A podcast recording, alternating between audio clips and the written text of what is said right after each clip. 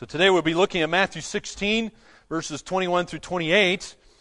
And uh, here, here's my question for you, okay? Here's my question for you as we think about the precious person and work of Christ and what He calls us to do here. Have you given yourself to Christ? We're going to see that Christ gave Himself for you, but have you given yourself to Christ? Now, my main idea, I don't normally start with my main idea, but I want you to understand, what is the theme? What's the main idea here? Here it is. I, I think this is what it is, that Jesus gave Himself totally to His death. And as a result of that, it actually calls us to do something. Christ calls us to give ourselves totally to Him and die to ourselves. In Matthew sixteen, verse twenty-one, it, this is a turning point in the gospel according to Matthew. And the reason I say that is you look at the very first words in Matthew sixteen, verse twenty-one. Notice the first three words says, from that time. That's the turning point.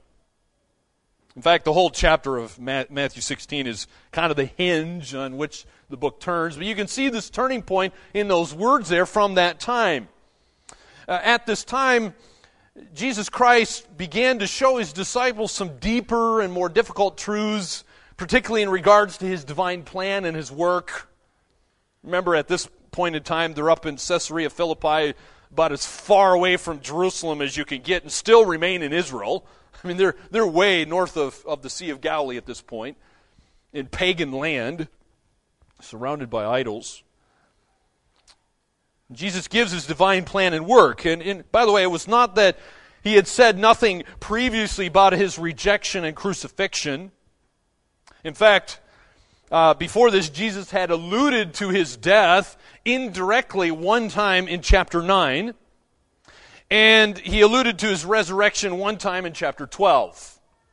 So, so this isn't necessarily the first time, but, but directly, it, Jesus is coming out directly here and beginning to teach openly and repeatedly. You're going to see this many, many times leading up to chapter twenty-eight. He's going to talk about His death and His resurrection. And so this teaching is, is in fact, a very difficult teaching. In fact, it was so difficult for the twelve disciples to receive that Jesus has to repeat it several times throughout these next few chapters. So He's going to keep coming back to it again and again. Jesus explains that, I am going to go to Jerusalem, I will be betrayed, I will be arrested, I will be beaten. He said, I will be tried, falsely tried, crucified. But we see here that he, he, he knows what's going to happen. He's not going to stay dead. He is going to rise again, just as what was promised. He will rise again on the third day. So this is the turning point. So it's it's indirectly, uh, indirectly, it's not the first time Jesus talks about His death and resurrection, but explicitly, openly, and repeatedly, we're going to see that this is this is the first time mentioned in Matthew. So it's a very significant passage. So look what Jesus says as he as he says that, that He gave Himself totally to His death. Look at verse twenty-one. Christ gave Himself totally to His death. Verse twenty-one says, from that time Jesus began to show His disciples that He must go to Jerusalem and suffer many things from the elders and chief priests and scribes and be killed and on the third day be raised. There's the gospel in a nutshell for you, in summary form. Interestingly enough, Jesus uses the word must in verse twenty-one. Did you see that? It says that Jesus began to show His disciples that He must. The must of which Jesus spoke, by the way, was not of human devotion to some, to some great, you know, uh, ideal. This is a divine imperative. It's a divine command. It's absolutely necessary. That's why you see the word must there. You need to understand something. God had no backup plan. There was no plan B. There was no alternative plan to Christ coming and doing what He said right here that He was going to do. This must came thundering out of eternity. It was the essential plan that God had set in, in, in motion, by the way, according to Ephesians one, something He set in motion before the foundation of the world. Before He created this earth, this was the plan. There is no other plan. But what made this plan necessary? Because it, it says he, he had to do this. It was, it was a must. Why? Now, you're not going to find this in this passage, but throughout Scripture you'll see at least four reasons. Number one, first, there was human sin. All right, ever since Genesis chapter three, Adam and Eve brought the whole human race into sin. We call it the fall.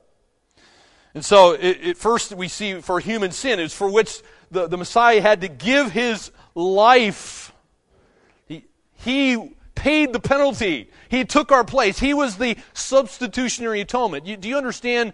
You deserve to die on the cross. You're the one who should have been nailed on the cross. Those nails should have gone through your wrist and through your feet. But He took your place, and Matthew twenty says, He was a ransom for many. Second reason that this plan was necessary is because of the divine requirement. The Hebrews chapter nine says that without the shedding of blood, there is no forgiveness of sin. That's always the way it's been. That's why the Israelites had to continually make these sacrifices and shed innocent animals' blood. But for them, it only covered. It didn't deal with it. Until the perfect Lamb of God came and dealt forever, once and for all, with sin. Why was this plan necessary? Number three, it's because of the divine decree. It's the divine decree of God's sovereign foreknowledge. In Ephesians one, God's, God knew what was going to happen. And it was, it was before the foundation of the world, before He ever created any anything on planet Earth. He, this is the plan. I'm going to send my Son to pay the penalty for sin. And number four, it's because of the prophetic promise that the Messiah must die. This is something you see throughout Scripture. For example, uh, in Psalm twenty-two, we, we read earlier in Isaiah chapter fifty-three, God's plan was for Jesus to come and to pay the penalty for sin. It was promised. And God's plan was not subject to change, by the way. God doesn't change His mind. That's one of those things that makes Him God. It, it's, it's something that has to be believed or rejected. It's not something that can be altered. This is the plan. It's the only plan. And that's why it's necessary. But what are the stages of God's plan?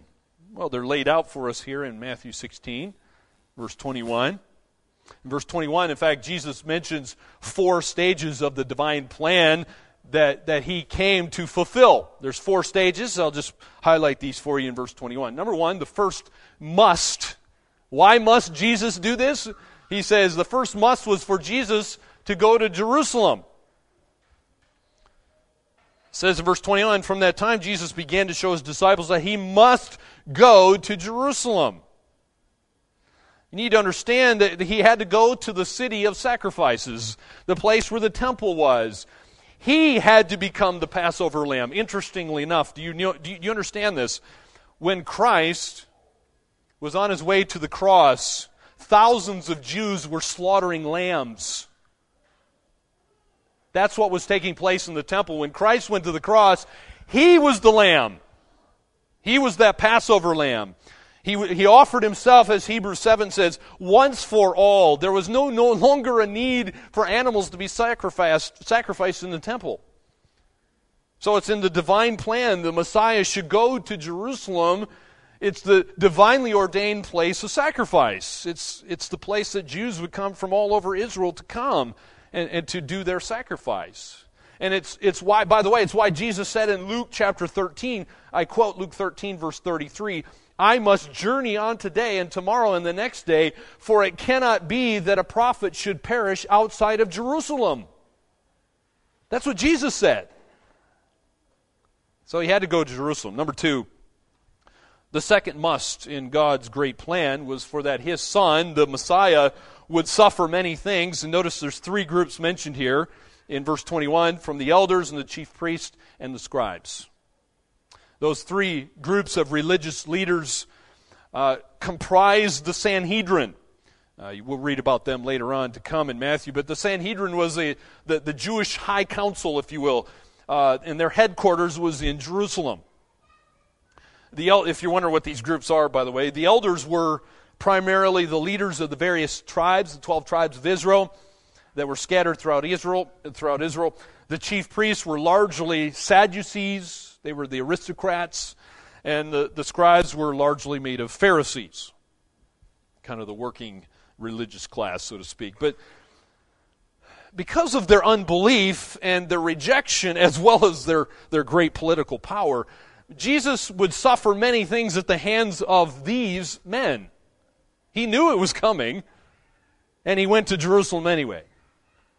Number three, the third must in God's plan was that Jesus be killed. He knew he was going to be killed.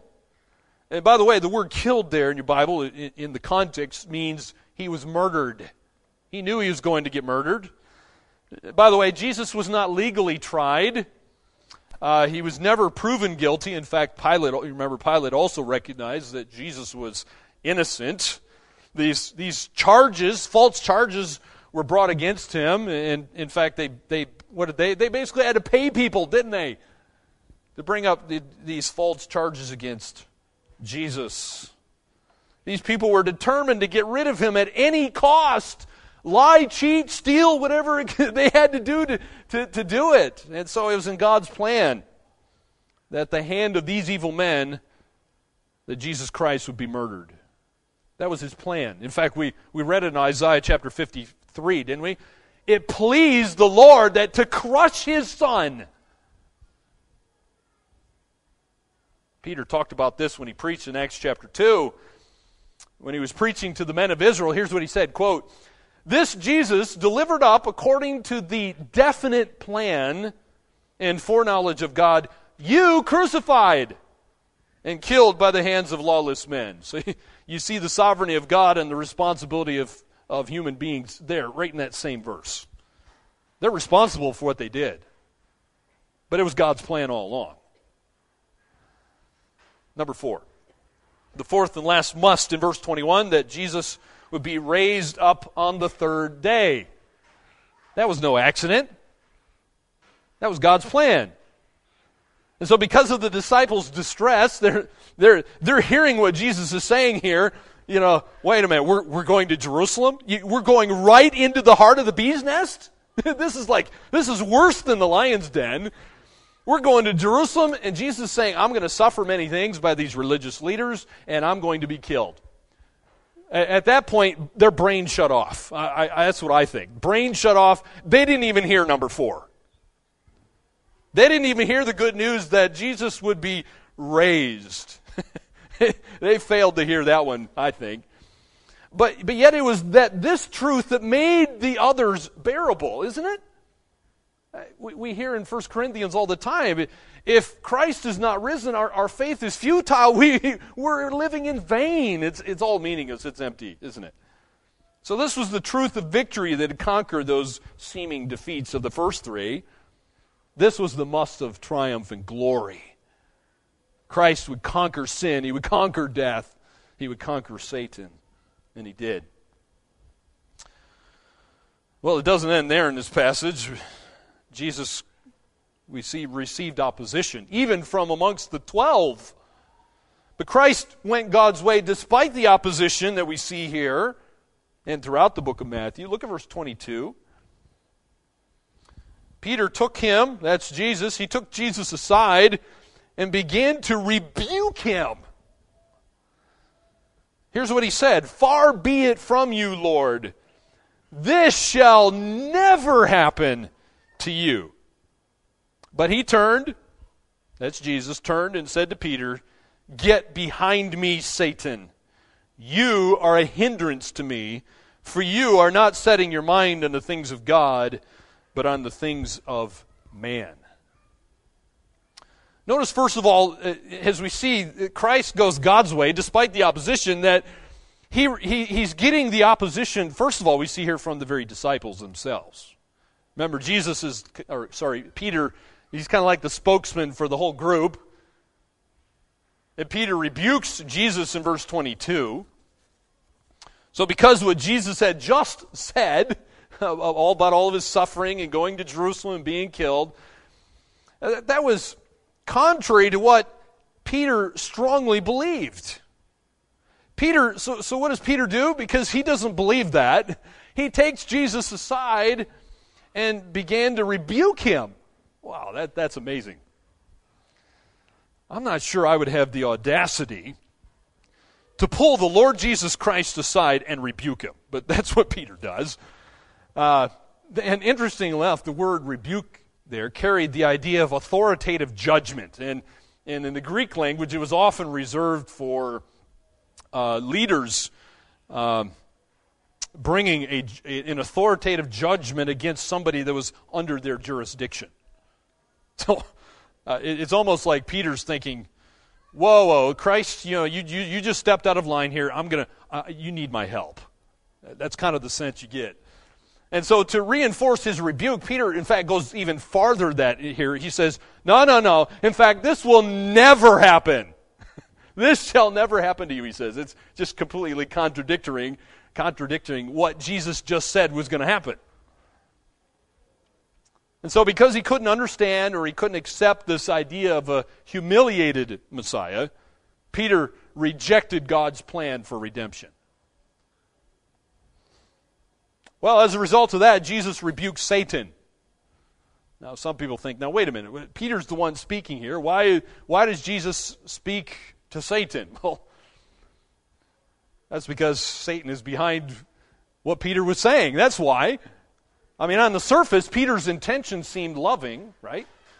I mean, if one of your friends was was saying, you know, hey, uh, you know, uh, next week I'm going to hop on the plane and I'm going to go to Mecca and I'm going to I'm going to preach the gospel to all those those Arabs at Mecca. Um, by the way, here's my last will and testament. Right? If one of your friends was doing that, you'd be thinking, is he okay? Is this guy okay? He, he's lost his marbles, right? I mean, this, this, he's, he's going to die. They're going to kill him. Right? Well, that, that's kind of like Peter. He, he's, he's got good intentions, most likely, but he truly did not want his Lord and friend to die. But when Peter rebuked him uh, for even considering the idea of going to his death, the Lord must have looked the disciple. Imagine this. He probably looked him straight in the eye because it says he turned. Look, probably looked him straight in the eye and he said, "Get behind me, Satan." Imagine Jesus Christ saying that to you. Looking you straight in the eye and say, "Get behind me, Satan." I can only imagine that was devastating to Peter. It, it, it would have, I, I think I probably would have just fell on the ground if, if he had said that to me. But it must have been a devastating thing. It probably shook Peter to the core. And so before Peter had a chance to finish his objections, Jesus abruptly cuts him off. He accused him of being the mouthpiece for his adversary, which of course in this case is Satan. And so because Peter had taken the side of Satan, the Bible says he became, notice it says, a hindrance to Christ. That word hindrance in the English Standard Version is an interesting word. It comes from the Greek word scandalon. Sounds a lot like scandal, doesn't it? Scandalon. We get the English word scandal from that. It's a word that originally was used of an animal trap. In particular, is that, that part of where, where the bait was placed. That's, that's how that word was used in common everyday Greek. And so the term eventually came to be used of luring a person into captivity or destruction. So Jesus is saying, Peter, you're trying, actually he's talking to Satan. Satan, you're trying to lure me into destruction. You're trying to lure me away from God's plan, and it's not going to work. Satan was using Peter to set a trap for Jesus, just like he did in Matthew four when Jesus was out in the wilderness. And so at the end of verse twenty-three, Jesus gives the reason Peter fell into Satan's trap and found himself trying to lure the Lord into it as well. Notice the end of verse twenty-three. Jesus says, "For you," that's Peter, "are not setting your mind on the things of God, but on the things of man." That's, that's the reason. His mind's not set on God's interest. And so because he is fallen and sinful, that, that's the way mankind is. We are uh, often not concerned about the Lord's interest. We're more concerned about our own interest. And so because Peter was reasoning from his own finite and sinful mind here, he found himself siding with Satan. And notice he's actually opposing God. And that's why Jesus says, "Get behind me, Satan."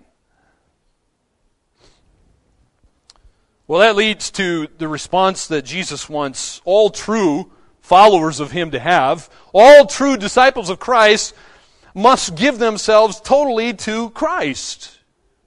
That's what verse twenty-four says. Look at verse twenty-four.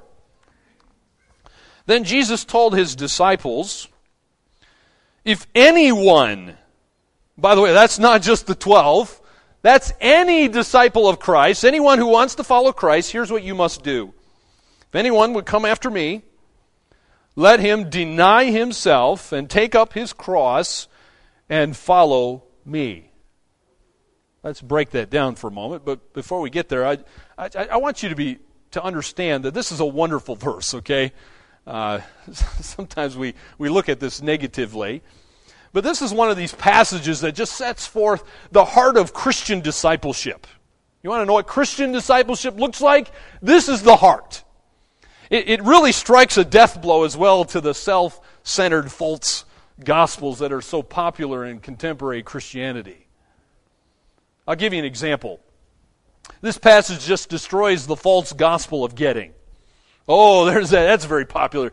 Get, get, get. You know, God's God's like a vending machine. You know, and uh, you know, you just press your number and your letter, and you, you you're going to get exactly what you punch in. Some people look at God as kind of like a, a genie. You know, rub the bottle, genie pops out. Okay, grant my three wishes. Now, God's not a genie. He's not a vending machine. He's not going to provide a believer's every request. If you're a believer, you know that's not that's not reality for you. God's not going to do everything you request, because everything we want is not necessarily that's going is going to bring him glory, and it's not what's best for you. But this passage also destroys the false gospel of the health and wealth prosperity gospel, which claims, you know, hey, if a believer's not healthy and prosperous, well, he's just not simply exercised his divine rights, or else, you know, he doesn't have enough faith. You don't have enough faith. You just need to claim your blessings. Really? Well, th- th- this verse just shatters that false gospel. This passage destroys the false gospel of self-esteem. By the way, you won't find self-esteem in the Bible. You're not going to find self-esteem. You know, not you, you'll find self-love, but you're not going to find it uh, as a good thing, right? Self-esteem and self-love are false gospels. The idea, you know, just appeals to our to our selfishness is what it does. Okay, the Bible says we love ourselves, and the problem is we love ourselves too much. No man ever hated themselves, and so this this just destroys that false gospel. So let's look at these three steps of Christian discipleship coming from verse twenty-four. Number one, the true follower of Christ must deny himself. You must deny yourself if, if you want to be, you, if you want to claim to be a true follower of Christ, you got to deny yourself. A person who's not willing to deny themselves cannot claim to be a disciple of Jesus Christ. It, it, there, there's no middle ground here. You can't sit on the fence. You know, you can't have one foot on one side of the fence, one foot on the other side of the fence, and you know, and and you kind of have your cake and eat it too. It doesn't work that way. The word deny, in fact, means to completely disown. You must completely disown yourself. It, it, the idea is you utterly separate one uh, oneself from someone. In this case, you're to utterly separate your, yourself from yourself. It's the same word, in fact, Jesus used to describe Peter's denial of him. When Jesus was being tried, remember, Peter denied Jesus Christ. The same Greek word is used in both passages. G- Peter said, no, no, no, no, I don't know that guy. Man, he, Peter's, he was afraid. And that's exactly the kind of denial that a believer is to make in regard to himself. But but in this case, it's a it's a denying of yourself. You're not denying Christ, you're denying yourself. In other words, you're to utterly disown yourself. You're to refuse to acknowledge the self of the old self. By old self, I mean the that old nature. And so Jesus' words here, we, we could paraphrase them this way, all right? I'll put it kind of put it in my own words. Let him refuse any association or companionship with himself. That's what you're to do. So the self, by the way, to which Jesus refers is not uh, your personal identity. Okay, you, you, your personal identity is distinct. You are a distinct individual. In fact, your fingerprints show that, don't they? Nobody else in the entire world has your fingerprint. God made your fingerprint. You are distinct. You are unique. Okay, uh, so so the self to which Jesus refers is not one's personal identity. Every person's unique creation of God. You're you're special in, in that sense. And so the self that Jesus is speaking about here is, is your natural self. It's your sinful self. It's that rebellious self. It's the unredeemed self. That's what you are to deny. Have no companionship with that self. So number one, the true follower of Christ must deny himself. Number two, according to verse twenty-four, the true follower Christ must be willing to pay any price for Christ's sake. So notice it, it in verse twenty-four, after denying yourself, it says, take up your cross. You're to take up your cross. By the way, taking up one's cross, uh, let me tell you what it's not. All right. Unfortunately, there's there's a lot of misconception on this idea of taking up your cross. All right, th- this is not some mystical level of selfless, deeper spiritual life. Okay, th- this is not sitting on the floor with your legs crossed and humming and, and doing chants. And, you know, this is not a deeper spiritual life that, that somehow only this, the religious elite can attain to. No, th- this is not what it's talking about. Uh, nor is it the common trials and hardships that all persons experience sometime in their life. Okay? The, all right. The, the, this is not having a back pain or a headache or, you know, because I've heard people say that, you know, oh man, I, I got a migraine today. Well, I got to take up my cross. No, that's not what this is talking about. All right? A cross is not having an unsaved husband, a nagging wife, or some bossy mother-in-law. Okay, I've heard that too. If the shoe fits, wear it. It's not having some physical handicap. It's not suffering from some incurable disease. That's not what Jesus is talking about when he says, take up your cross and follow him. You say, great, okay, that's not what it is. Can you just please tell me what it is? All right, here's what it is. Taking up your cross, taking up one's cross is simply, it means this. You're to be willing to pay any price for Christ's sake. Any price for Christ's sake. It, it's the willingness to endure shame. It's the willingness to endure embarrassment. It's the willingness to be slandered for Christ, to be rejected for Christ, to be persecuted for Christ, and if necessary, to be willing to be martyred for Christ. That's what he's saying.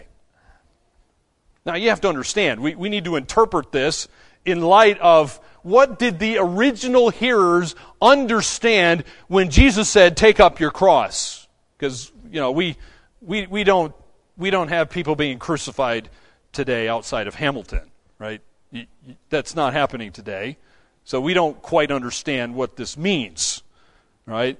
You know, in fact, my own daughter's sitting there with a cross around her neck. You know, it's it's all kind of nice and cute. And, I mean, that's okay if you want to do that. If it helps you remember Christ, if you're boasting in the cross of Christ, then great. If that's what it does, then that's okay. But, you know, we've kind of tamed the cross in many ways. So the people of Jesus' day, the cross was a shocking reality. It was the instrument of execution that was reserved for the worst Roman uh, criminals and, and enemies of the state. It was disgusting. It was a symbol of torture and death that awaited those who dared to raise their hand against the Roman Empire. And so when the disciples in the crowd heard Jesus speaking here, take up the cross, they're not thinking anything mystical. You know, Peter's not thinking of an obnoxious mother-in-law. You know, that that that thought didn't cross his mind. And, and so they immediately pictured some poor condemned soul who is going to carry the crossbeam, and he's going to be nailed to it, and he's going to have one long, excruciating, humiliating death. That's what they're thinking. We're talking about a man who would take up his cross and he would begin his death march, just like Jesus. Remember, Jesus had to carry at least part of the cross to Calvary. But he was so weak at that time, he had to get help. He couldn't even do that. And so for a disciple of Christ to take up his cross, Jesus is literally saying, you need to be willing to start the death march. Start the death march. Whatever, wherever that path leads, if it includes martyrdom, you got to be willing to take up that cross, even to martyrdom. And so to be a disciple of Jesus is to be willing to suffer the shame, the pain, and even the death of a condemned criminal. Are you willing to do that? That's what it means to be a true follower of Christ. But there's a third step. Because Jesus says that the true follower of Him must follow Him. You got to be a follower of Christ. And the idea here, by the way, is it, we're, we're talking about loyal obedience. Loyal obedience. Jesus said here, only after a person denies himself and takes up his cross is this kind of a person prepared to follow me. You, you, you cannot skip steps one and two. And so the true disciple is submissive to the Lord Jesus Christ. This, and, and by the way, this ends up becoming a pattern of your life.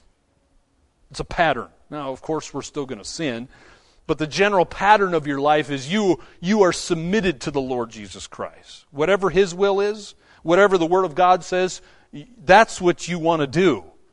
Now, you might be like Paul in Romans seven. Paul in Romans seven is, you know, hey, I don't always do, you know, what, what God wants me to do. Sometimes I'm doing the things that God doesn't want me to do, but, you know, oh, he's frustrated. Who's going to deliver me from this body of death? Now, we all experience that, okay? But but the general direction of our life is that, that we want to obey God. We don't love our sin. We hate our sin, generally. In Matthew seven twenty-one, Jesus said this, "Not everyone who says to me, 'Lord, Lord,' will enter the kingdom of heaven, but he who does the will of my Father who is in heaven." Did, did you see that? It's not the one who's going around giving lip service to the Lord Jesus Christ. It's the person who's doing something. Did you see that? It's the one who's doing the will of, of the Father. And so, to continue in His Word is to be His true disciple. Well, this is a high calling then, here, isn't it? These are some ra- these are radical steps, aren't they? Now, some some of you might be sitting here thinking, "Now, wait a minute. Whoa, that, um, whew, am I willing to go on this death march? Am I? Am I really ready to go on this death march? I'm not so sure this is a good investment. This is, this is sounding like a bad investment." Well, if if you're wondering if this is a good or a bad investment, should I really be a follower of Christ? Look what Jesus says next, because he says, he says giving yourself to Him is the best investment. Giving yourself to Christ is the best investment you'll ever make. In fact, there's three incentives that Jesus says here for giving yourself to Christ. Three incentives, and, and I know there's three because they all, at least in the English Standard Version, they all start with the word "for." Okay? So if you see the word "for" in verses twenty-five through twenty-seven, that's that's giving you the incentive to follow Christ. Okay, so let's read these verses together and notice the word "for," because it's these are the incentives you need to notice. All right, starting verse twenty-five, "For whoever would save his life will lose it, but whoever loses his life for my sake will find it. For what it, What will it profit a man if he gains the whole world and forfeits his soul? Or what shall a man give in return for his soul? For the Son of Man is going to come with his angels in the glory of his Father, and then he will repay each person according to what he has done. Did you notice each one of those verses starts with the word for? So there's three incentives for giving yourself to Christ. So if you're thinking, wow, whoa, uh, denying myself, taking up my cross, and following Christ is, man, that's hard. That that's difficult. That that's painful. That doesn't sound very nice. I'm not sure if I really want to do that. Okay? And if you're thinking that way, Jesus gives us some wonderful incentives for following him. And they're all introduced with that word for. The first one's in verse twenty-five. So if you give yourself totally to Christ, it says, you will save your soul. You will save your soul. I'm just going to give all three of them here, and then we'll talk about these. Number two is if you give yourself totally to Christ, you will find your soul is more valuable than the entire world. Nothing more valuable than your soul. And number three, if you give yourself totally to Christ, you'll be rewarded when he returns. Let's just talk about these for a moment, because we see some similar terms. In fact, they're synonyms. You need to understand them as synonyms in our passage. The words life and soul. Life and soul. Think, think synonym. They're very similar. Uh, in fact, they're basically talking about the same thing. Both words represent that inner person of you. The real you, the inner person, is your life and soul here. So what's going on here when when, he, when Jesus is talking about this life and soul and how valuable it is and these incentives for following him? What's going on? Well, the Lord's saying that whoever lives only to save his earthly physical life, you know what's going to happen? Jesus says you're going to lose the opportunity for eternal life, something that is way more valuable than your physical temporary life. But on the other hand, whoever is willing to give up this earthly, worldly life, if you're willing to suffer and die for Christ's sake, if you're willing to go on that death march, wherever that leads you, and you're willing to do it for Christ's sake, Jesus says you're going to find eternal life. So, my friend, you have a choice to make. You have a choice to make. Every person must make a choice. Okay, you can't sit on the fence. You can't say, well, you know, I'm, I'm not going to make a choice. Uh, you know, I'm just going to let the, the chips fall as they may. And, you know, you, you can't have one of those fatalistic attitudes when it comes to this, okay? You can go for it now, and you can lose your life, your soul forever. Or Jesus says you can forsake it now, and you can gain your life and soul forever. You got to make a choice now. There, and there will be no second chance later on. Interesting enough, here in verse twenty-six, Jesus reinforced the paradox. In verse twenty-six, he adds those words, "For what will it profit a man if he gains the whole world and forfeits his soul? What shall a man give in return for his soul?" So, really, that, that's got to be one of the greatest, uh, the, the the greatest overstatements that you'll ever read. That's an overstatement. Jesus was saying, now just imagine this. If you can, if you can imagine this, what would it be like to possess the whole world? I, I can't imagine that. But anyway, tra- that's what Jesus is trying to bring us to. Imagine you own the whole world, everything in the world. What lasting benefit would that be if you gained the whole world and you lost your soul? Jesus says, you just lost your eternal life. It profits you nothing. You get, you don't take any of that with you. So a person like that would be a walking dead man, literally, a walking dead man. Temporarily, you own everything, but when you face eternity, then it's eternity in hell, in the flames of the lake of fire, rather than in heaven with God. And I say, what a waste. What a waste. Well, as Jesus continues his instruction going on into verse twenty-seven there, he spoke prophetically of his second coming here when he says that the Son of Man would return in his Father's glory with his angels. And at that time, the Lord's going to reward his servants for their faithfulness. I love verse twenty-eight as well. It's a, it's, an, it's, an, it's a highly debated passage, by the way, verse twenty-eight. But you say, what, what is Jesus talking about here in verse twenty-eight? Look, look at verse twenty-eight. Let's just read it. Because he says, truly, amen. He, that's what truly means, amen. Truly, I say to you, there are some standing here who will not taste death until they see the Son of Man coming in his kingdom. In verse twenty-eight, Jesus was speaking of his return, which led him to state that some of those disciples that were there with him would not taste death. In other words, they would not experience death. Well, this statement, as I said, caused many to misunderstand the kingdom program. They wonder how the disciples uh, saw the Lord coming in his kingdom. Uh, there's, there's at least four views on this particular verse. Uh, I don't, I don't think I'm going to go into all those views at the moment, but needless to say, there's a lot of different views, even, even amongst good Christians. Now, I, I believe the explanation's actually found in the next event, starting in chapter seventeen, which if you see the heading in your Bible right above chapter seventeen, it's the Transfiguration. So if you look at the context, it's the Transfiguration where Jesus was on the mount and the veil of his of his humanity, if you will, was was was taken away so that Peter, James, and John saw Christ's glory shining forth. And they're just so amazed. They're like, hey, let's build a temple here. In fact, let's build several temples. So they saw Christ's glory. So I think this is referring primarily to Peter, James, and John, who saw Jesus transfigured right before their very eyes.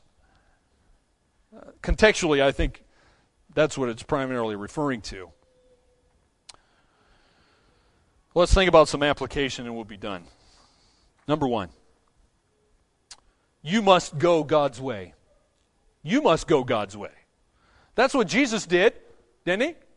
No matter what the opposition was, even if it was coming from some of his closest friends like Peter, the problem was people were always trying to make Jesus conform to their ideas. You know, they, they wanted to make him this earthly king, overthrow the Romans. And even Peter's trying to do this to Jesus.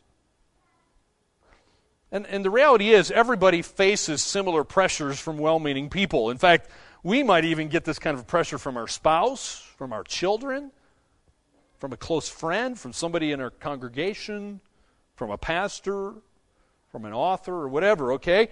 Everybody's going to face these kind of pressures from well-meaning people, sincere people who think, think they're, they're doing you a favor, they're looking out for your good. Well, that's what Peter thought, but he wasn't, was he? And so it's critical to know God and to follow his path rather than allow others to force you on the wrong path, okay? You know, by all means, there is safety in numbers, and the book of Proverbs says we, we yeah, we, we need to surround ourselves with godly counselors, but at the same time, remember, they're not inspired of God, they're, they're finite human beings. And so as you listen to other people, even well-meaning people who love you dearly and are looking out for your interests, remember, you have to go God's way. Listen for the Spirit. What does the Word of God say? Do His will, God's will. Number two, you must submit to God's will and refuse to impo- impose your will on Him.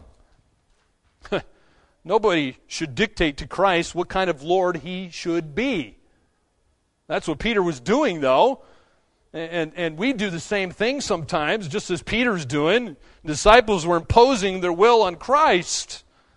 We try to fashion Christ into our own image. Now, wait a minute. You know, Christ is not matching my image. This is the image I want Christ to be. You know, I'm gonna I'm gonna make my own idol here. We try to squeeze Christ into our box, so to speak. We want Christ to cooperate with our preferences. Now, wait a minute. My preference is for me to be healthy. And when we're not healthy, we, we balk and we complain and we... Oh, isn't that just like us? We have a hard time submitting to God's will. Peter and the disciples wanted to mold Jesus after their image. They wanted, they wanted this Messiah to be a conquering Messiah. They wanted him to overthrow the Romans. And they refused to accept the reality that he was the suffering servant that the prophet Isaiah said he came to be. Sadly, this mistake's been repeated throughout history. It's probably been repeated in your life, and you might be guilty of it yourself. So I'm simply saying this, don't allow this to happen to you. Don't you be guilty of doing this as well. Instead, we need to submit to God's will, whatever that is. Number three, you must live for the eternal future reality. You must live for the eternal future reality. Jesus is very clear on this matter here. What does God demand? God demands we seek the things above, Colossians three says, not the things on the earth. And this means a radical surrender of the world's ways. It's a radical surrender of the world's priorities. And, and to gain heaven, Jesus says, you must lose the earth. To gain heaven, you must lose earth. To find Christ, you must forfeit your life. And, and that's how it works. It's a paradox, isn't it? The, what does this involve? It involves living for the eternal future reality, and it includes giving up the temporary present desires you might have, whatever those are. So my friend, I ask you, what are you living for? What are you living for? Are you living for wealth, possessions, status? Or something else, your own pleasures and desires? If you are, my friend, then you're gaining the world now, but what you lose is, is far more important than any of those things, anything you can think of on this earth. You'll lose way more in the future than you can gain now. So my friend, it's not worth it. It's not worth it. You need to serve God. You need to live for Him because that's worth it. Number four. Realize your actions have eternal consequences. Your actions have eternal consequences. This truth, does, by the way, doesn't contradict the doctrine of salvation by grace through faith in Christ alone. Okay? It, it, it does reflect a healthy tension between faith and works, though. The Bible says, places like Ephesians two and James two, we're saved only by the grace of God. But the Bible also says that true salvation will result in works. Faith without works is dead, the Bible says. And so in Matthew sixteen, the stress, by the way, here is, is on the reward that Christ is bringing with Him. But there's also the other side of the coin, so to speak. The passage also warns of judgment. For those who choose to, to go with this world, if they choose the things of this earth, there's also that side of it. Judgment is to come. So both judgment and reward, in one sense, are, are on the basis of your deeds. God's going to reward you on your works, what you do. So don't forget, your actions have eternal consequences. If you want to choose this earth, you're going to suffer. Number five, live like Christ is returning at any moment. By the way, if you don't believe He is, that's fine, okay? But you should still live that way, okay? All right, even if even if you if you don't believe in the pre-trib rapture view, that's fine. Not a, it's not an essential of the faith. But no matter what your view is on the rapture, you should still live like He's going to come. The Bible talks to us, we're to be watching, we're to be ready. Love, in fact, Second Timothy four, love the thought of His return. And so, the return of Christ is characterized by imminence. The idea is there He could return at any moment. So I ask you, my friend, are you ready? Are you watching? He is coming again. He promised He would, and He will. The other thing I was just thinking about as I was, I was studying this passage is, do you realize that Judas heard everything Jesus said here? Have you thought about that? Judas is one of the twelve. And so I, I, I just exhort you to, to not be like Judas. Judas is hearing all of this stuff that, you know, Christ is going to Jerusalem, He's going to suffer, he's going to be he's going to be murdered, but He's going to rise again. And because Jesus gave Himself, then I need to give myself to Christ. This is what a true follower of Christ looks like. Judas is hearing all this stuff. Did he get it? No, he didn't get it. He died without Christ. In fact, remember, Jesus sent Judas out of the room before they partook of the Lord's Supper. You go do, he, he sent him on his mission to betray Him. Here's somebody who heard all of this good teaching and did nothing with it. If anything, he, he rejected it, didn't he? He rejected Christ. He rejected the Messiah. He rejected his, his only hope of salvation. So my friend, please don't do that. Please don't be a Judas. And, and listen to this wonderful passage that Jesus taught here and then do nothing with it. Take it to heart. Be, as James one says, be a doer of the word and not just a hearer only. So, so again, my friend, notice this passage says that Jesus gave himself for you. He gave his all for you. Have you given yourself to Christ?